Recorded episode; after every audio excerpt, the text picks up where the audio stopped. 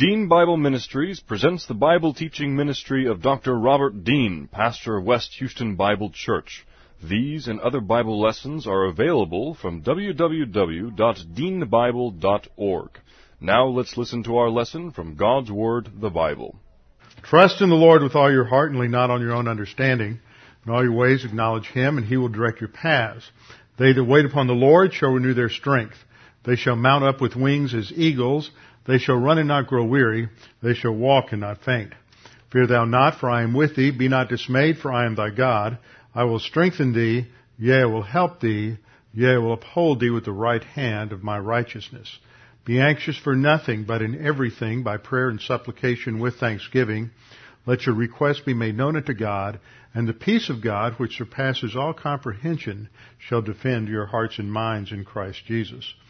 Thou wilt keep him in perfect peace whose mind is stayed on thee, because he trusteth in thee. For the grass withers and the flower fades, but the word of our God shall stand forever. Before we get started, we need to make sure that we're in fellowship. There's so much that gets us out of fellowship these days. All you have to do is vote.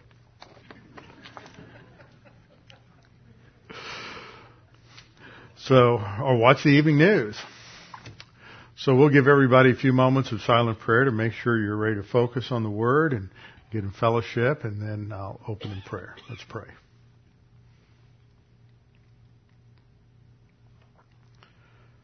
Father, we're so thankful for all the many blessings that you give us each day. We focus so much on getting from place to place and getting done the things that have become so urgent that we often fail to stop and just reflect upon how much you give us, how much you've provided for us each and every day. Father, we thank you for all of the logistical grace blessings that you've given us with our homes and our cars and everything that we have. And Father, you've given us so much spiritually in this day and age that uh, it's easy for us to take it for granted. But Father, we know that we are th- those to whom much is given, much is expected and that we have a tremendous opportunity to advance in our spiritual life and to glorify you with everything we do. Now, Father, as we study these events in 1 Kings, we pray that our focus will be on you, your plan, how you work out your plan in history, and also on the human side as we see the ebb and flow of positive volition, we see the consequences of disobedience, and the blessing that comes as a result of the uh, maturity of your people. We pray this in Christ's name. Amen. Well, we're in 1 Kings chapter 2, so let's just start off with a little orientation on our first slide here. We're going back to our chart. These are charts that I passed out when we first started, and I'm already revising them, changing them. That's the process of Bible study. As you go through in detail, I'm sure there will be uh, many more changes that I uh, develop as I adapt it to the results of my study. But we're in the first part of First Kings, which is still the period of the United Kingdom. United Kingdom began with the accession of, of Saul to the throne.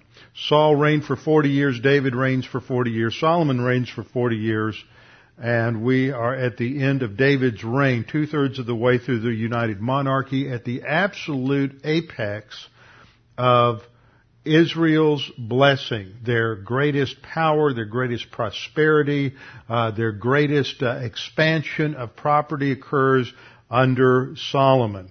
But with that advance and despite all of the prosperity that God gives them, all the blessing, there's already that, the seeds of arrogance and independence that are being sown.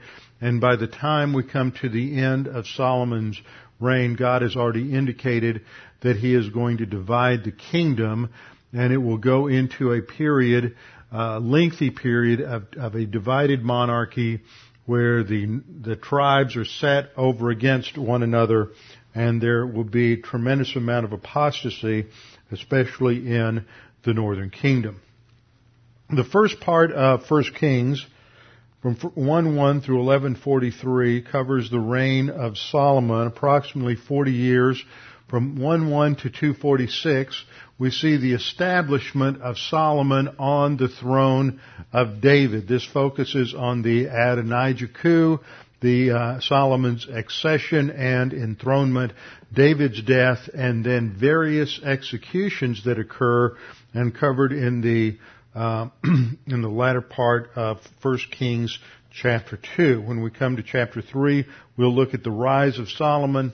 God gives him a great stamp of approval and, and a great evaluation at the beginning that he loved the Lord, which means he was obedient because in Mosaic terms, if you love God, you obey God. And he loved the Lord with all his heart. And yet it is not long before compromise uh, seeps in, and so often we see that we all fail the prosperity test, and Solomon fails the prosperity test. As we look at this initial section, the first 11 chapters, we see the Solomonic kingship.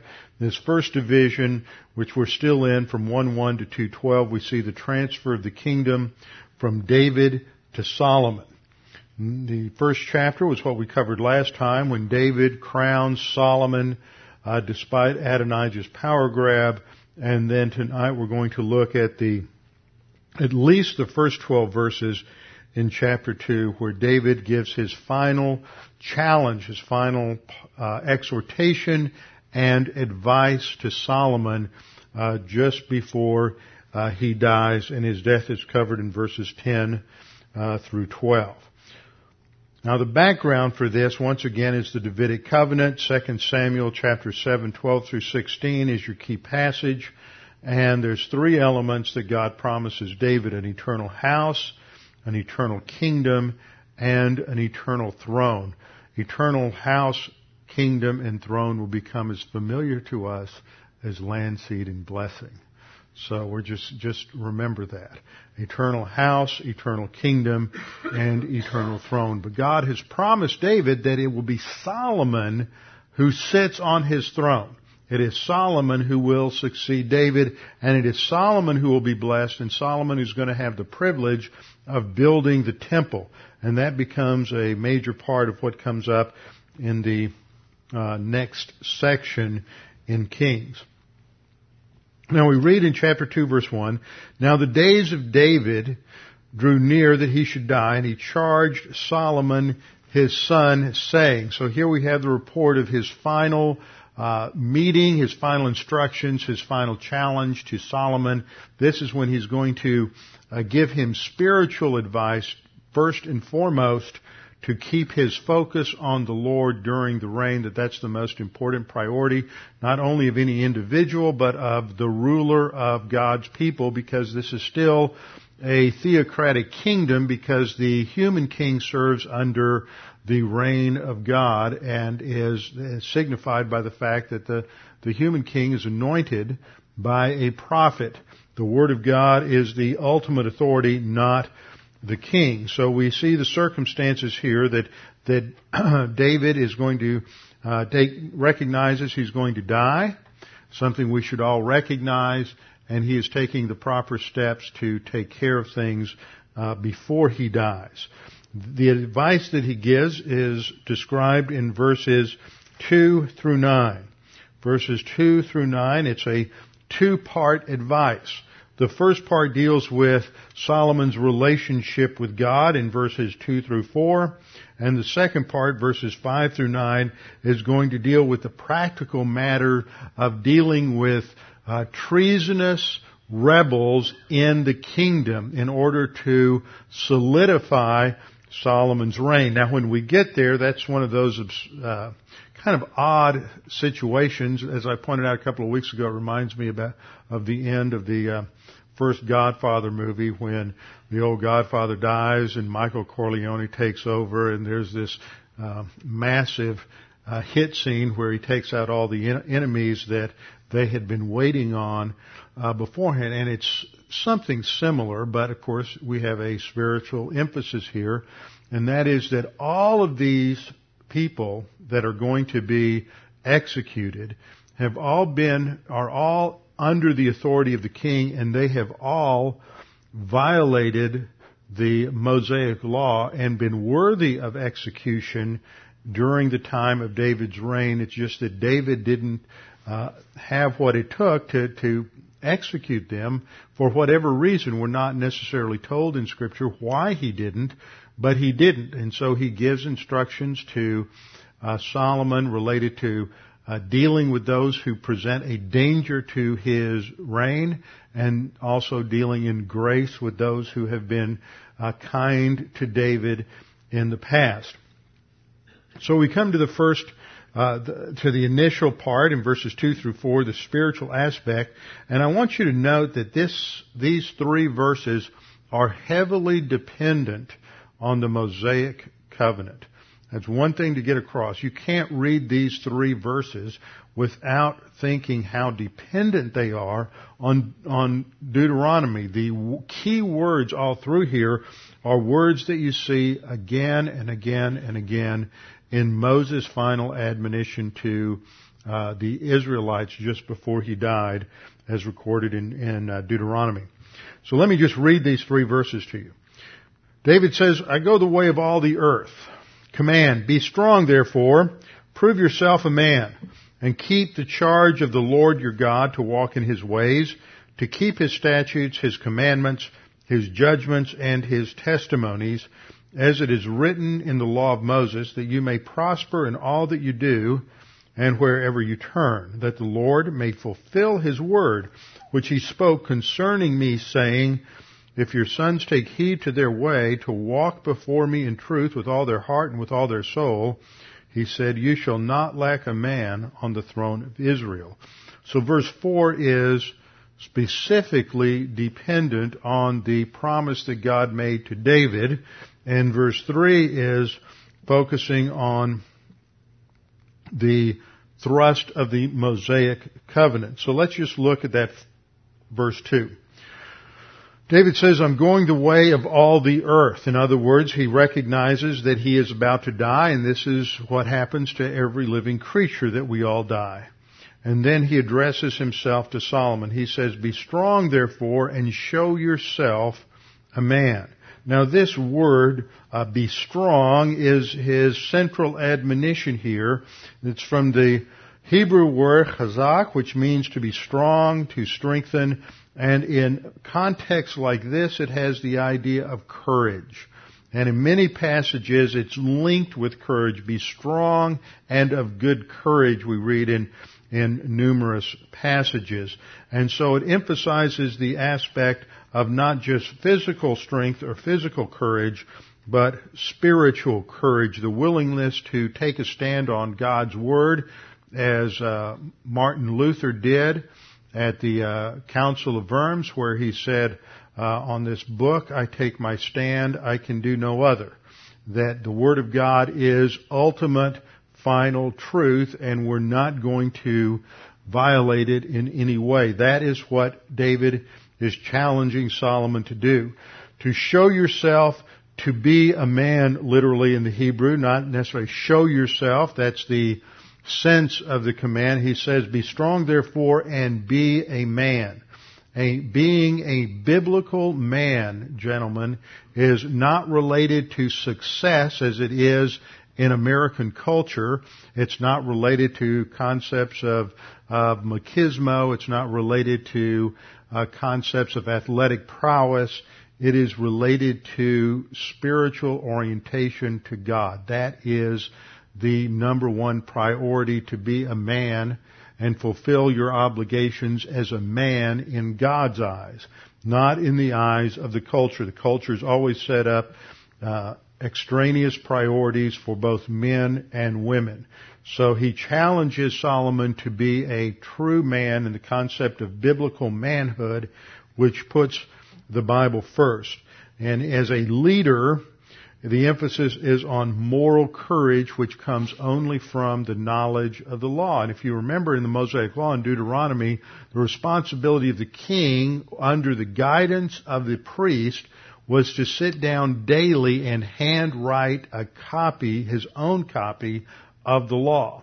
and he was to do that on a daily basis. That forced him to think about what the Mosaic law said and to constantly be reminded of what the law said. And if that is true for kings of Israel, then it should be true for any believer priest in the church age that we should take the time on a daily basis to read the Word, to be reminded of what God expects of us, what God has done in history, to be reminded of, of uh, promises that God has made to us just to take that time to sort of orient our soul each day to the eternal truths of God's Word. And you can do that reading His Word and then listening to a tape or whatever we want to call them today, listen to a, a MP3 recording, uh, 15, 20 minutes. You know, a lot of times, especially men who've gone through seminary say, man, I don't have time to get a tape in every day. Listen for 10 minutes a day. And the same thing with a lot of us. We're busy, we're traveling, you have a lot to do, but take that time to listen to 10, 15 minutes a day in the morning, maybe again in the evening, just to orient your thinking uh, to the Word. Deuteronomy 11 verse 8 uses the same kind of terminology. Therefore you shall keep. Now that's another word we're going to look at. It's the Hebrew word shamar and we'll look at that in just a second back in uh, uh, 1 Kings 2. Therefore you shall keep every commandment which I command you today that you may be strong. See, strength comes from obedience to the Word. It starts with obedience to the Word. It doesn't matter how much physical strength you have, how much physical courage you have. It doesn't matter how successful you are in business. It doesn't matter how successful you are in whatever it is you love to do. What matters is your orientation to God's Word. If you keep God's Word, you focus on His Word and apply it in your life, that is what builds spiritual strength in the soul. And so Moses told the Israelites, if you keep every commandment that you may be strong and go in and possess the land which you cross over to possess.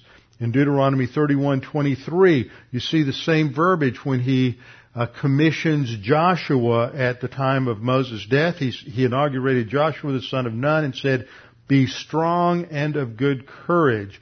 For you shall bring the children of Israel into the land of which I swore to them, and I will be with you. We, can, we our strength is in the Lord. Ephesians 6, 10 and following talks about uh, spiritual warfare that we're in, which is the church age counterpart to the physical warfare, the holy war of Israel going in to take the land, and we are to be strong in the Lord. It's the same concept, and that strength only comes from the Word of God. Uh, then we have Joshua 1 9. Uh, have I not commanded you? This is Moses, um, Again, this is a rehearsal of what Moses had said to Joshua. Have I not commanded you? Be strong and of good courage. Do not be afraid, nor be dismayed, for the Lord your God is with you wherever you go. So this terminology comes directly out of the Mosaic Law. Uh, David goes on in 1 Kings 2, 3 to challenge uh, Solomon a little more precisely. He says, keep the charge of the Lord your God. And what's involved in that? Well, first of all, to walk in His ways, which means to keep His statutes. He's basically saying the same thing about four different ways. Keep the charge of the Lord, walk in His ways. Walking is a metaphor for living your life. It's not talking about physically walking.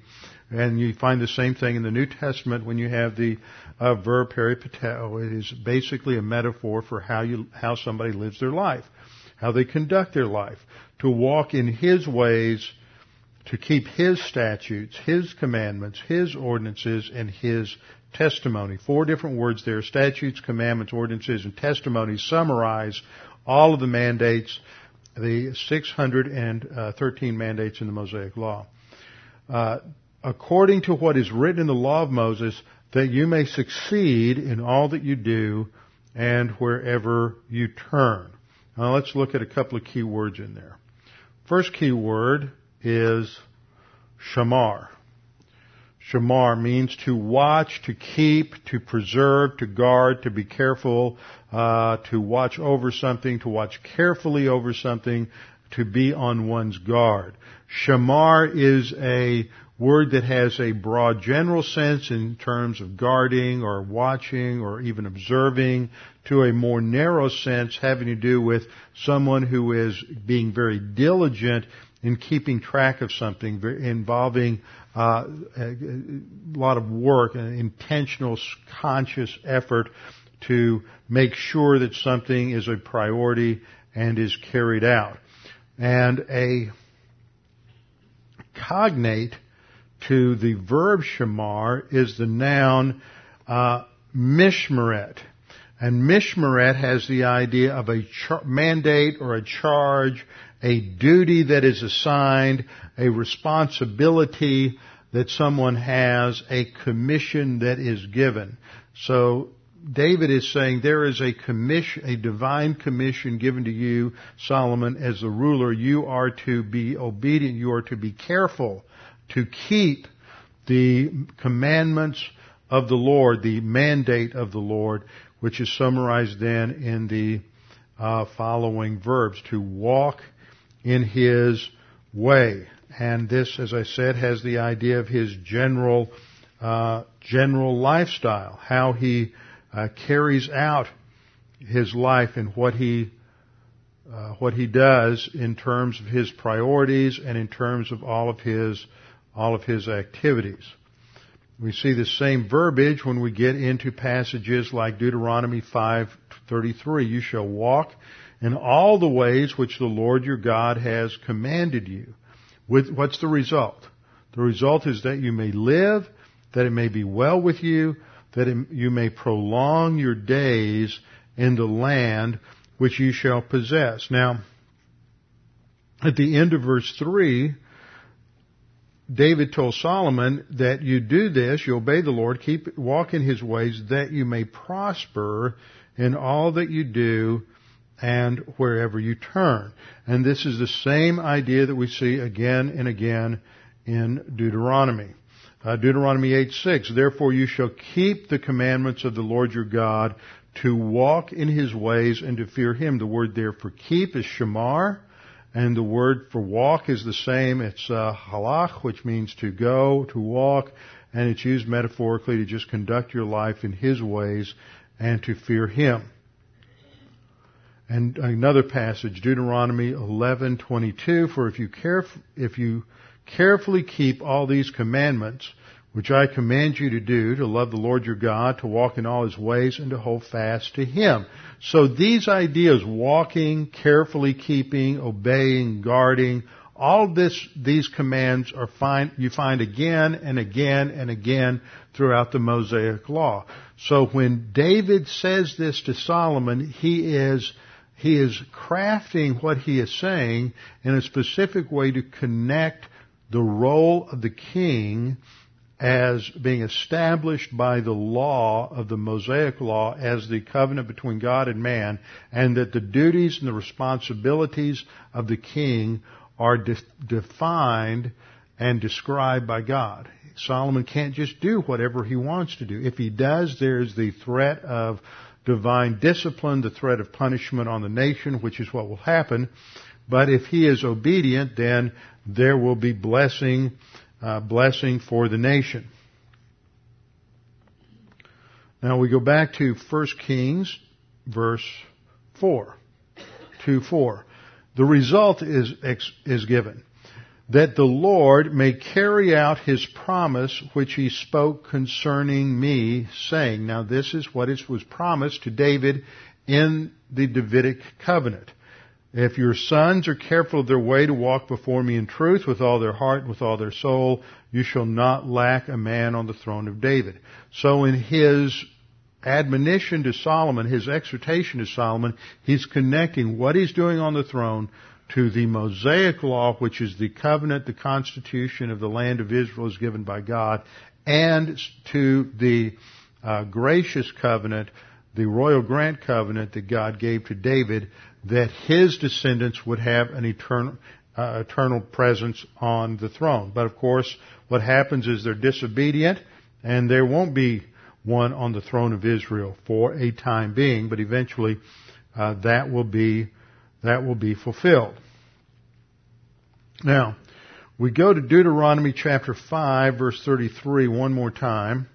Let me go back to that. And that command, Moses said to Israel, you shall walk in the ways which the Lord your God's commanded you. When you as a believer, and this principle is true whether it's Old Testament or New Testament, when you are conducting your life according to the protocol of God, when you are carrying out all the various mandates that God has for the Christian life, which means you keeping short accounts, you're confessing your sin, when, when you commit sin, you're staying in fellowship, you're making the study and knowledge of the Word of God and the application of the Word of God a high priority. You're utilizing all of the, um, all the different mechanics of the Christian life, the faith rest drill, doctrinal orientation, grace orientation, personal sense of your eternal destiny, your personal love for God, your love for all mankind, your uh, occupation with Christ and uh, inner happiness, when all of those are in place and you continue to live in light of those, the result is that God blesses us. Now, in the Old Testament law, and in the Old Testament, when, when God is physically present, He's also dealing with Israel in very concrete terms, and so the blessings are, are very physical. They're very concrete and material. But that's how they were defined in the Mosaic Law. You go back to Deuteronomy 28, which we've covered several times. Remember, God promises if you're obedient, there'll be rain, the crops will be abundant, there will be uh, prosperity in the land, physical, material prosperity. If you're disobedient, there will not be these things. I will take them away from you. Now that's not true for today. Because we're not living under the Mosaic law. That was, that, uh, the law was related to them living in the land. The blessings and cursings were all land oriented. We're living in the church age. The blessings that God has for us are often spiritual. We may not have material prosperity for various reasons, but we have prosperity of the soul, and that's really what is talked about in the New Testament. You, today you run into all these charlatans on TV teaching a prosperity gospel, health and wealth gospel, name and claim it gospel. There's all kinds of names uh, by which it goes, and it has led them down the path of heresy and away from the Word of God, where they think that God is nothing more than some kind of cosmic slot machine or cosmic uh, Coke machine. I had one lady tell me that one time at a class the College of Biblical Studies years ago. God's like a big Coke machine. If I do the right thing, like put a quarter in the machine, I know exactly what I'll get. I'll get a Coke. You know, you, you do what you do and God will automatically give you what He's going to give you. It's very, very mechanistic. It led, of course, to a number of uh, problems and scandals continues among the televangelists and one of whom was Jim Bakker. And of course, there are lots of jokes around about Jim Bakker and Tammy Faye back in the late 80s. And, um, but one of the things I appreciate about him, as much as I still disagree with a lot of his charismatic theology, is when he was sent to prison, he took the time to study Greek. I don't know how much Greek he got, maybe a year of Greek or two years of Greek. But he studied Greek and he came out of prison and I saw him on Larry King. And his whole facade had changed. His whole demeanor changed. He was no longer this uh, sort of uh, pompous showman on TV. He just seemed like an everyday individual. And he and uh, Larry King asked him, "Well, what about all of this that you taught about uh, prosperity?" He said, "Well, Larry, I was wrong. So when I was in prison, I had the opportunity to study the Greek and discovered that when it talked about prosperity, it was talking about soul prosperity and not material prosperity. And so I just, I based all of my ministry on false teaching. Now that's what I, that, that's what the Bible calls repentance. You know, he wasn't weeping. He wasn't, uh, uh, showing a lot of remorse. He just said, you know, I was wrong. I studied, studied, had some time to study and learned that I just I was wrong. And I, and he wrote a book called I Was Wrong. And I appreciated that. He was wrong about a lot more things than he said he was wrong about, but that's another story. That wasn't, that wasn't the main thing there, but he, uh, you know, I appreciate that. There are very few people who have the honesty and the humility to just come out and say, I taught this and now I'm teaching, then I've got some time to study it and I was wrong. So when Deuteronomy talks about prosperity here, uh, it uses a word that again doesn't necessarily mean uh, material prosperity. It's the, the verb is sakal, and in the hif, hifil, it has the idea of really of acting with insight, to be prudent, to give insight, to teach, to prosper, to consider something, to ponder, to understand, to act prudently, and to act with devotion. In fact, it's translated as discretion in 1 Chronicles 22:12. So we have the idea that if you walk in all the ways of the Lord, it will be well or prosperous, some translations have it. It's really this idea of, of prudence and, the, and wisdom that is the application of doctrine in the life. Now that takes us over to 1 Chronicles 22.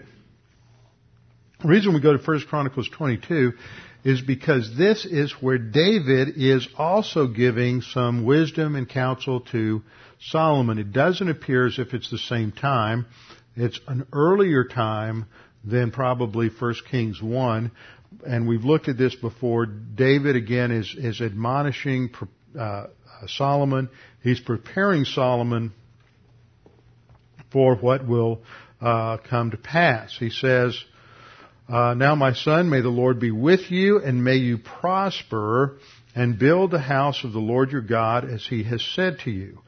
Only may the Lord give you wisdom and understanding and give you charge concerning Israel that you may keep the law of the Lord your God. So his prayer is that God would give Solomon wisdom and understanding. Now those are two important words and we're going to spend a lot of time studying them in the coming weeks. But let me just sort of introduce the concept. The word for wisdom is chokmah. And chokmah, I'm not putting it up on the board. It's, uh, you can translate, you transliterate C-H-O-K-M-A-H. And it has the idea of skill. Skill. It's not wisdom in the sense of abstract intellectual philosophizing which you get from the Greeks. It's a more concrete idea that comes out of, uh, the, out of a Hebrew background, Jewish background, when Aholiab and Bezalel are designing and building the furniture for the ark, and they're involved with the, the metallurgy and the jewelry and all of the work that, that the, the detail work, the filigree work, the making of the clothing for the high priest. Scripture says that God gave them chokhmah, gave them skill.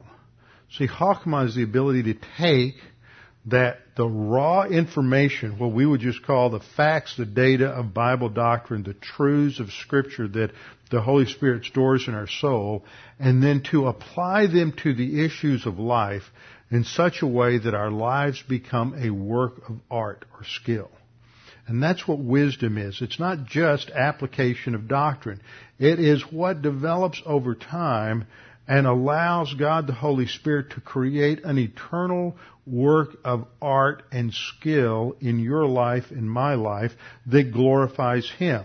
It goes far beyond the Greek concept of epignosis, which is just knowledge in the soul that's uh, available for application. Wisdom is that skillful application of epignosis. The other word that's used there which we'll put up here in a minute, is the word bina for understanding and discernment, the ability to make decisions. Now that first, that word for understanding is from the uh, root being or bina in some contexts. Uh, it has the idea of understanding, comprehension, discernment, and righteous action. So may the Lord give you wisdom, that is the skill to apply what you know because he's been well trained. He, he's been well trained by David. And understanding, understanding has to do with making decisions.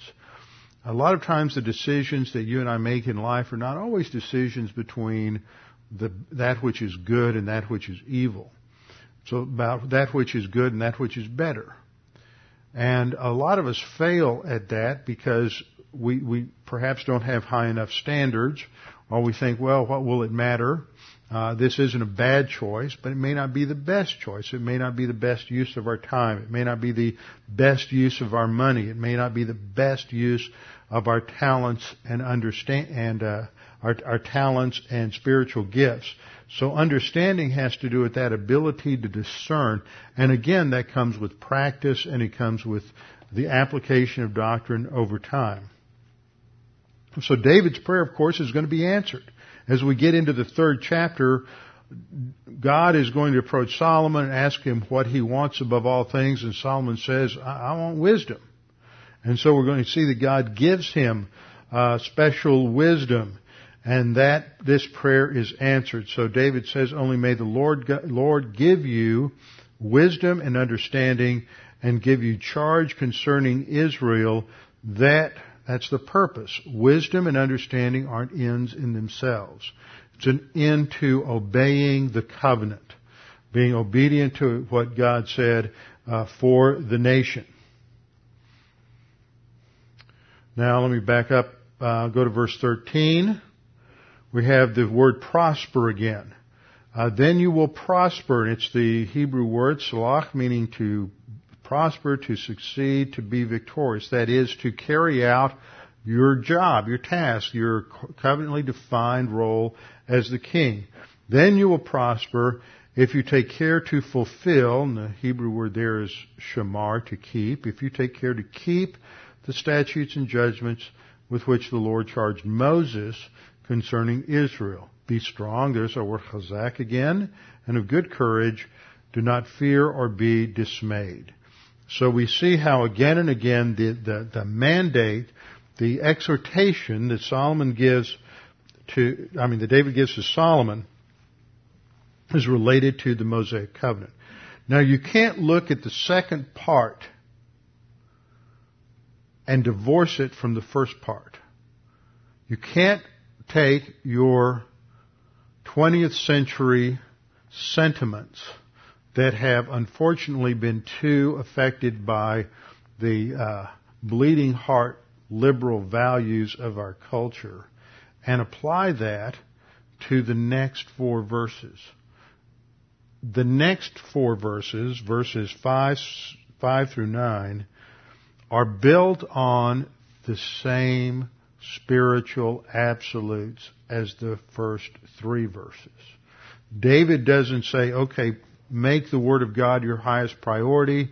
He doesn't remind Solomon again and again the importance of walking consistently with the Mosaic Law and then, then turn around and say, okay, now go kill all your enemies and, and, and start a bloodbath and just go murder everybody. See, that's what happens when you approach the text from a human viewpoint perspective that's been influenced by the false values of modern culture.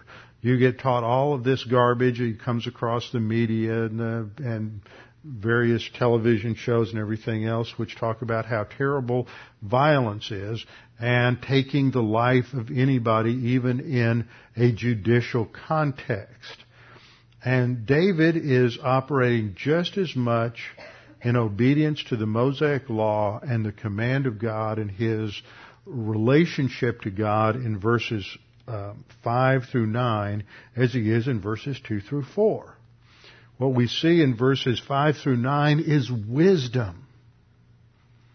It is the skillful application of the law to the realities of the conspiracies, the rebellions, the arrogance that surrounds the throne of Israel in order to secure the throne. You notice David doesn't sit back and say, well, Solomon, you just have to trust God.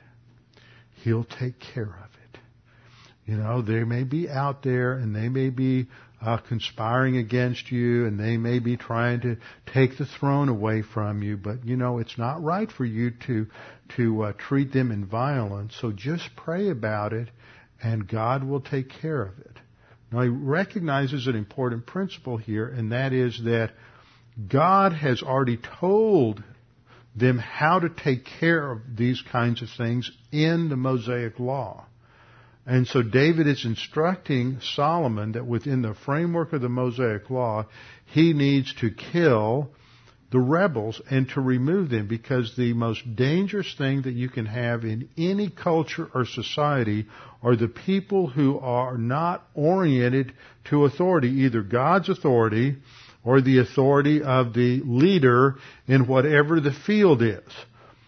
And here Solomon represents God's established and ordained king, and yet you have various people who have demonstrated historically their inability to submit to the authority of the king. This is coming from David, remember. David is the man who was, or, uh, was anointed by Samuel to be the king of Israel while Saul was still king. And David knew that no matter how disobedient, no matter how rebellious, no matter how uh, vindictive Saul was toward him, it never authorized him to lift a finger against Saul. No matter how wrong Saul was, it never excused David to also rebel against Saul. And when he was in the uh, near the springs of Engedi, out in the wilderness of Judah, and David and his men are hiding in one of the caves. It was time for Saul to go in, and uh, as as the saying goes, to go where the king goes alone, and um, to uh, relieve himself. For those of you who didn't catch it, and he goes back into the cave, and he uh, gets involved in doing what his business back in the cave, and he's not very far from David. In fact, he's so close to David that David could have easily run his sword through Saul, Saul ended the whole problem. Saul would no longer be chasing him. He could take the throne. He could go to Israel. But he knew that God did not authorize him to do that. It is never right to overthrow a divinely established authority no matter how evil they are. When uh, Paul writes in, in Romans chapter 13 that the government is the minister of God for righteousness, he's writing this at the time when one of the most heinous, uh, tyrannical uh, governments of all of history is in operation under Nero in Rome. Because to rebel against an authority means that you are claiming omniscience. You know all the facts and all the data. You know what is going to happen and you know that absolutely the right thing to do is to take out this authority. And that you have the right to be the judge over this authority, which is a legally constituted authority over you. And that is exactly the mentality that Satan had in the fall. Satan said, I don't think God can do it right. I have a better idea. And this is exactly what happens anytime you are rebellious against any authority over you, whether it's children to parents, workers to employers, whether it's wives to husbands, whether it's husbands to uh, God, who is the authority over them. Whenever you are acting in rebellion, as uh, Samuel told Saul, rebellion is as the sin of witchcraft.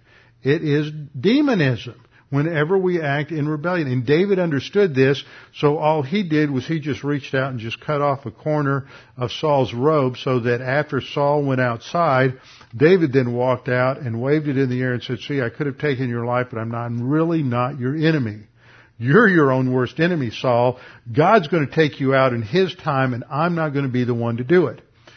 David understood authority orientation. When you understand authority orientation, you can have genuine humility and you can never, never have grace orientation if you're in rebellion against the divinely established authority over you.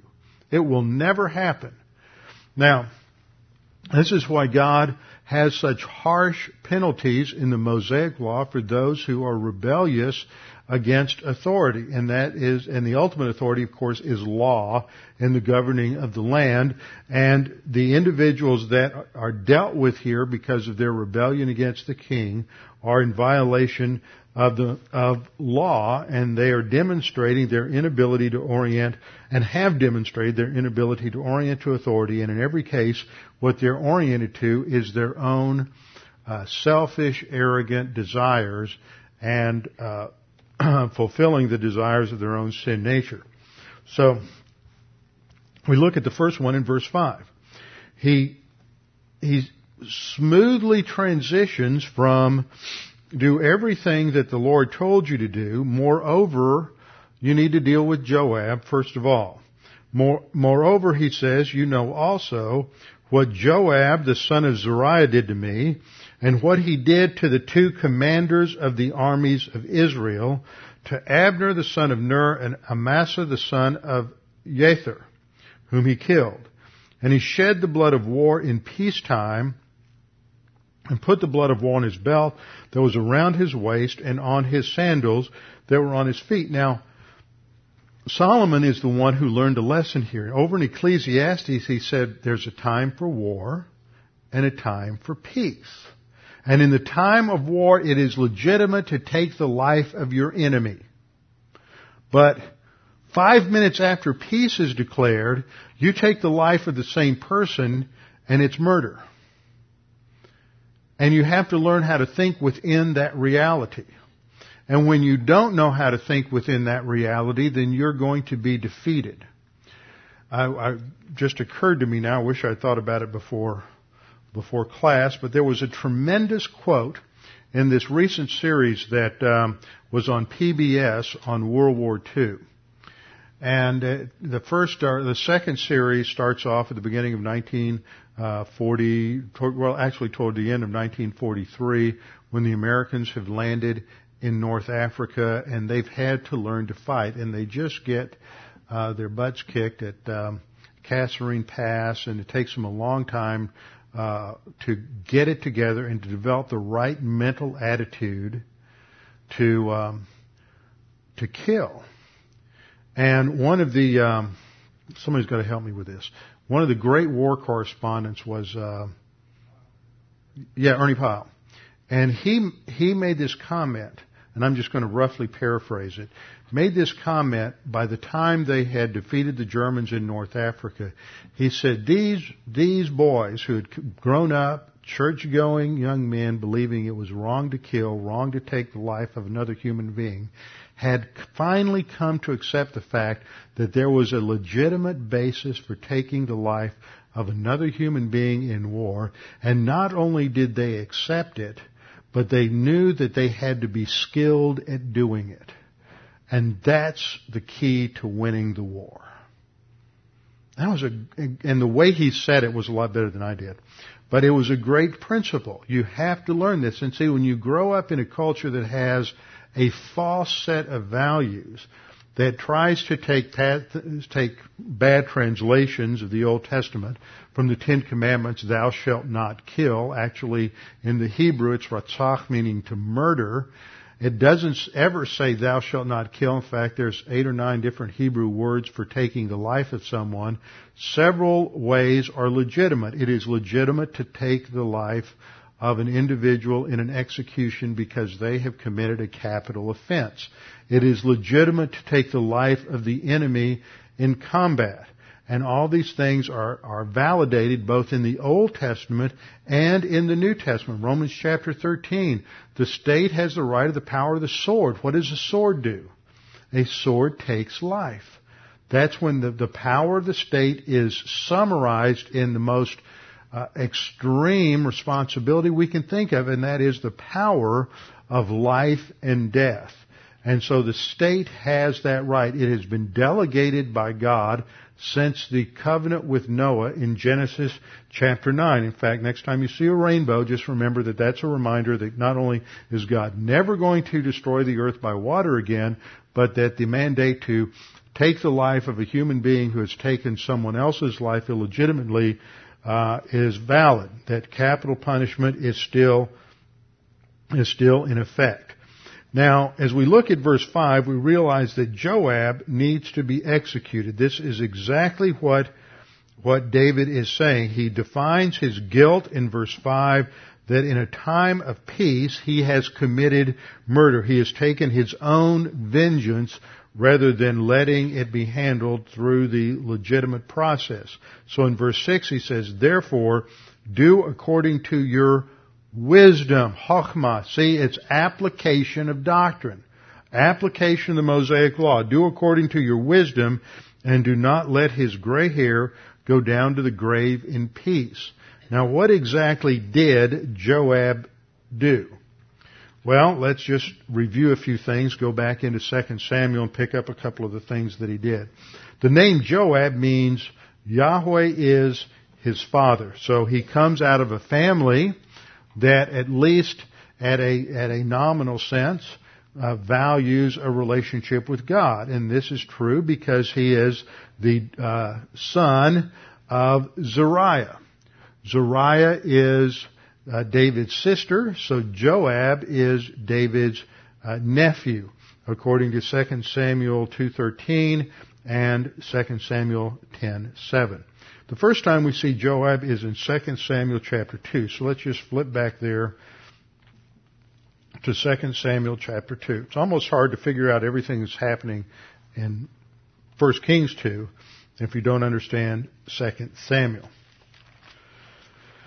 2 Samuel begins after the death of Saul.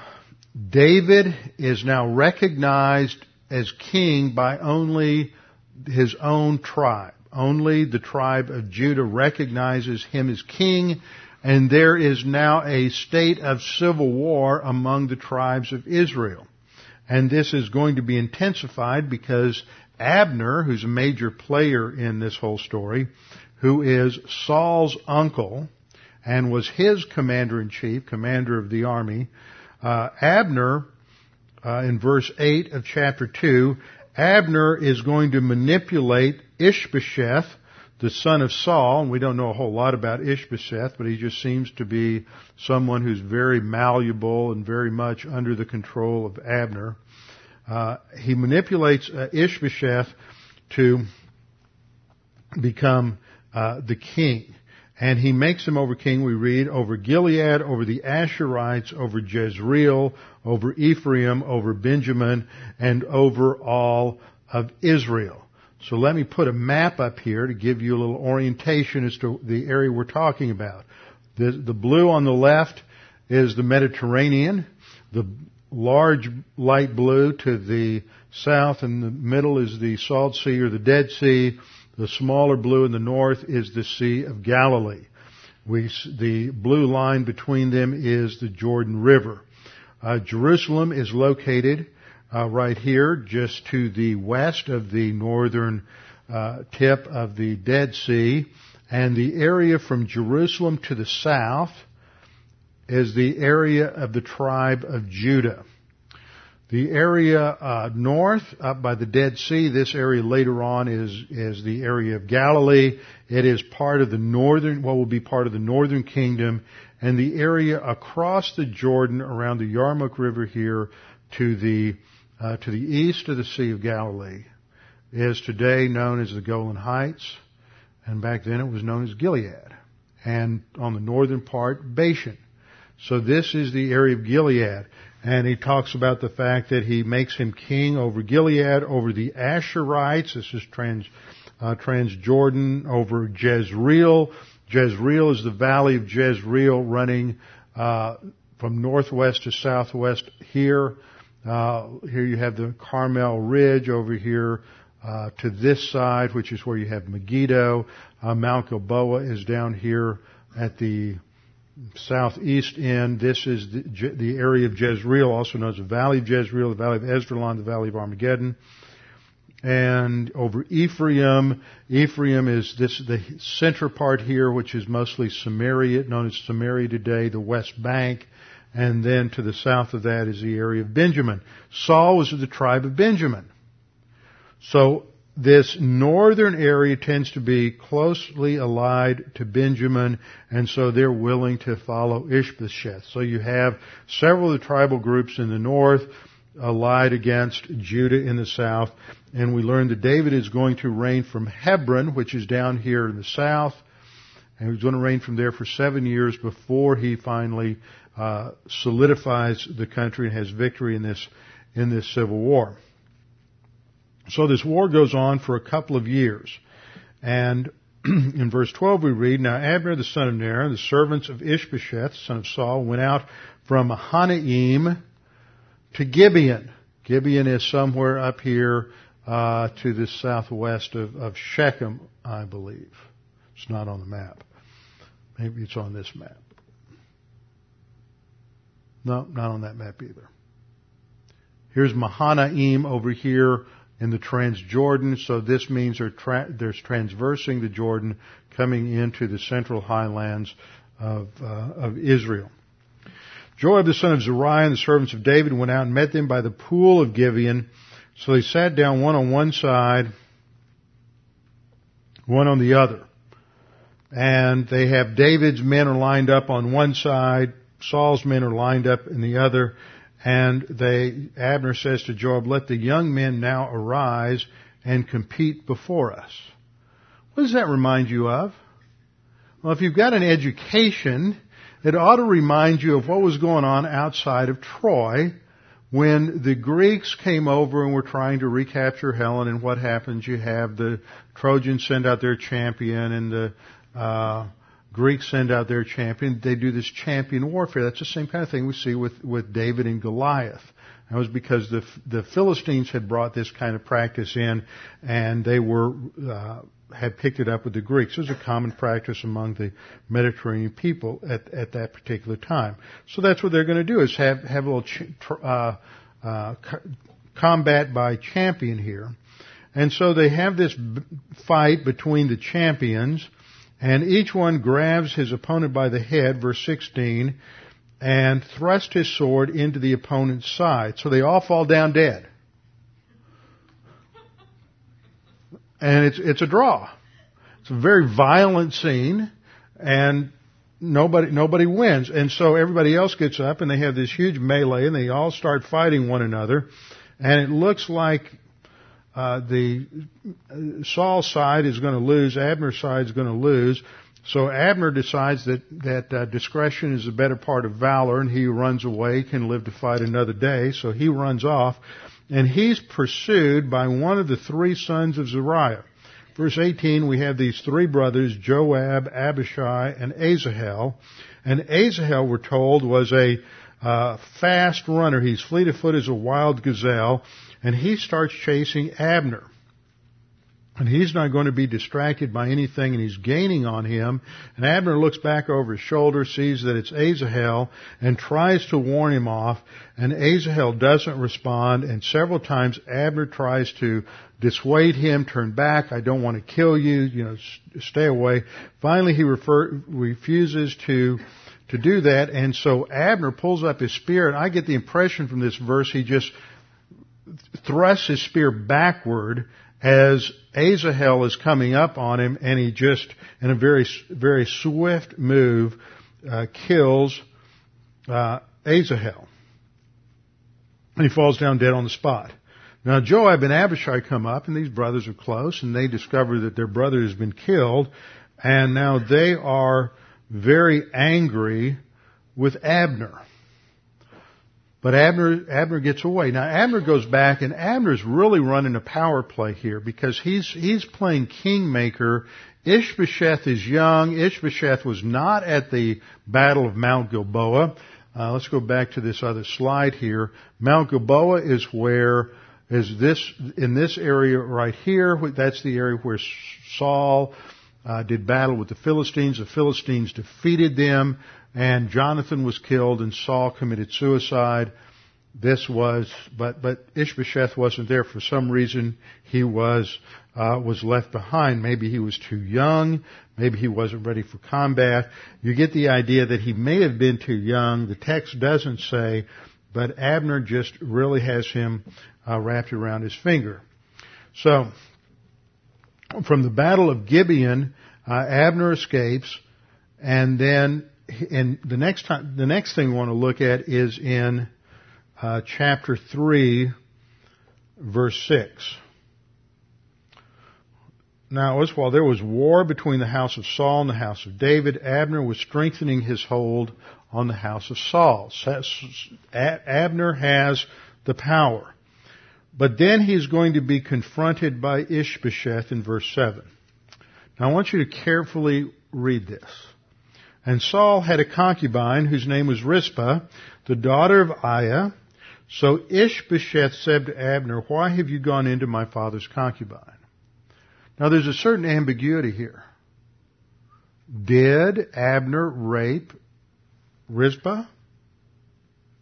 It doesn't really say. It just says he's accused of it. Now Ishbosheth may just be his daddy's son going around falsely accusing everybody for whatever his paranoia has led him to believe they've been doing, which was typically what Saul did. There's nothing in the text to indicate whether or not this was actually true of Abner. However, Abner becomes extremely angry about this, so angry that Ishbosheth has accused him of this that it seems to be a justifiable anger because now he says, okay, I've had it with you. I'm going to go with David.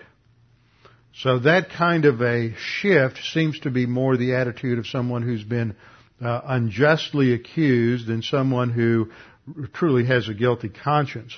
If he had been guilty of uh, sexual relations with uh, Rizpah, it would have been part of the same scenario we're going to see a little later on in, second, in uh, 1 Kings 2. It's by taking the wife of the king, you are basically exerting uh, monarchical privilege. You're making a claim to the throne. Uh, Adonijah is going to do that when he uh, when he wants to take uh, uh, David's concubine, Abijah. Um, what's her name? Um, Abishag, not Abijah. Abishag as uh, as his concubine. It's the same kind of thing. He wants to lay claim to the throne.